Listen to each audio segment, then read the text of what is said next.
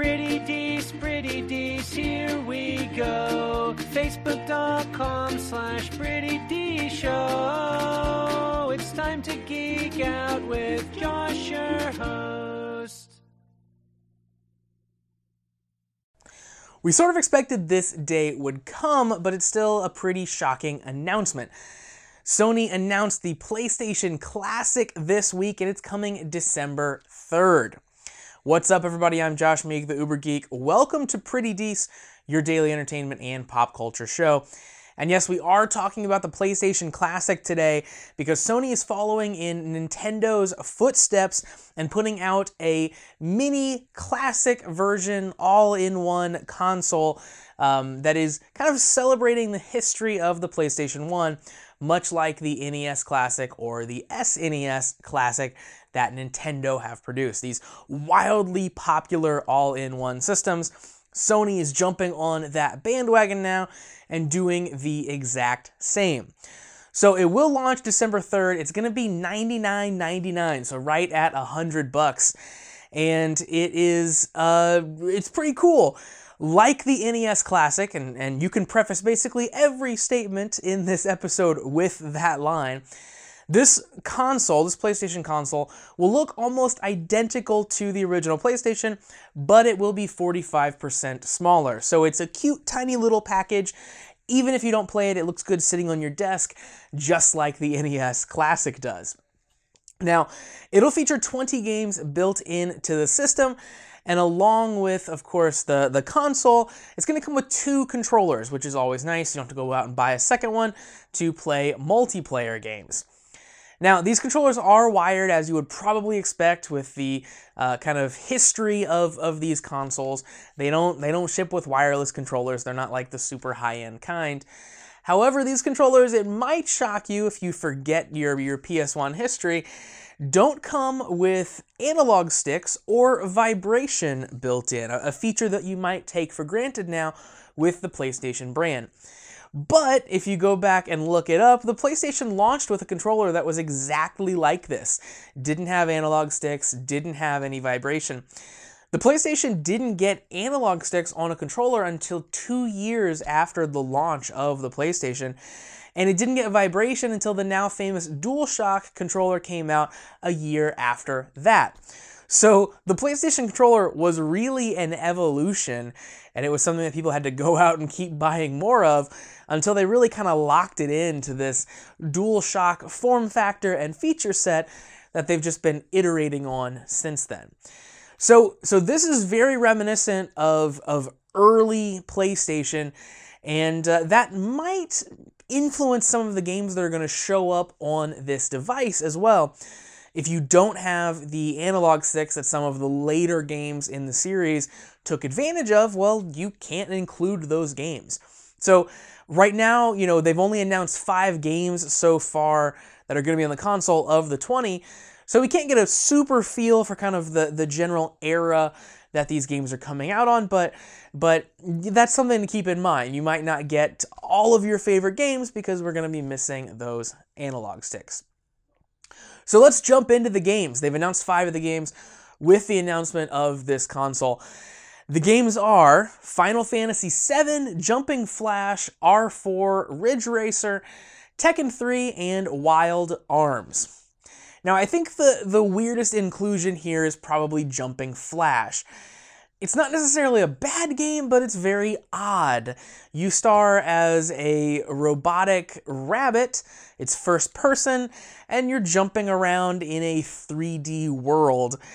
Again, it's not bad. It maybe hasn't aged super well because a lot of games have kind of taken that 3D world exploration and done it a lot better and have kind of iterated on that concept. So Jumping Flash, not the most popular PlayStation game that you could imagine. I don't think a ton of people played it. Seems like a very weird include here, but a nice little piece of history. The other games, the other four games, I think are all fantastic includes, in my opinion. Ridge Racer is just so ingrained with the PlayStation hardware. Um, there was just the thing that you would do when the PlayStation first came out. You get your PlayStation, you get Ridge Racer as kind of the, the showpiece for this PlayStation hardware, the showpiece for these 3D graphics that this machine was spitting out that you'd never seen before. Ridge Racer, again, uh, fantastic series, and it's a great game as far as like the history of PlayStation goes. Tekken 3, kind of in that same vein, it's really the height of the, the Tekken series as far as that era of, of Tekken games goes. Certainly the height of the popularity of Tekken. It's a game that got a lot of people both into fighting games and also into the PlayStation. You would go to a friend's house, you would play Tekken, easy pick up and play game, uh, a really cool 3D fighter you probably hadn't seen before, and that would kind of talk you into getting the system. So I've played a lot of hours of Tekken 3 on the original PlayStation.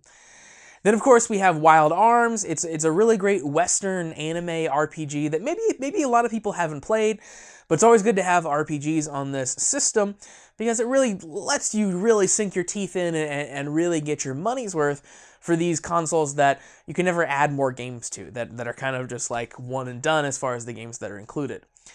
And speaking of nice to have RPGs included, Final Fantasy VII is maybe the most perfect game that you could put in one of these collections. The, the, the, the granddaddy, the game that is on so many people's best of list, their favorite game of all time. Final Fantasy VII is, is great here. It is the the full on, you know, 50 some hour original version of this game we are getting a remake of Final Fantasy VII at some point, but this is the original that so many people are going to want to play, and it's going to be in this nice, cute little package that looks exactly like the console that they originally played Final Fantasy VII on. So really, really genius inclusion here. Um, it's one of the games that everyone is going to be looking for and wishing for, so it's good to announce that right off the bat. So I'm really excited to see what other games they, they put on this thing, what the other 15 games are. I think honestly it's going to be hard to narrow this down to 20 from all the awesome stuff that showed up on the PlayStation. Just a handful of games that I would love to see. Um, obviously, Tony Hawk's Pro Skater 2 is a game that I put in so many hours in uh, on the PC and, of course, on the PS1. Uh, it is a very just iconic game for the PlayStation and the PlayStation era of, of gaming. Metal Gear Solid is, is one of the best games on the PlayStation. It'd be really nice to have it included here.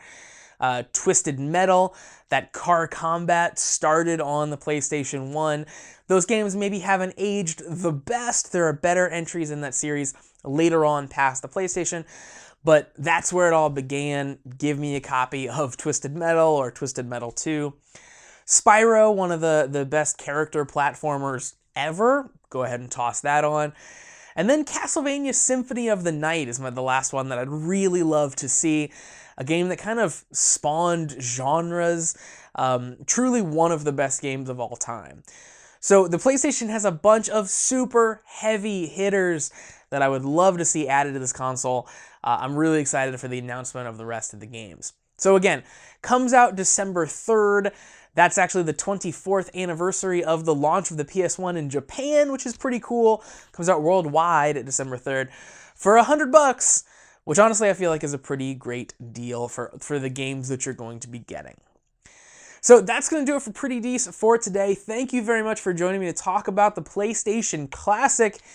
If you like this show and you want to help support this show, help keep this show on the air, so to speak, you can do so. Visit prettydeceshow.com slash listener support to find out how. You can also just listen to the show. You can download it on your favorite podcast delivery platform, or you can watch the video version on the YouTube channel. Just search for Pretty Dece on YouTube. And finally, follow me on social media Facebook, Twitter, and Instagram at Pretty Dece Show.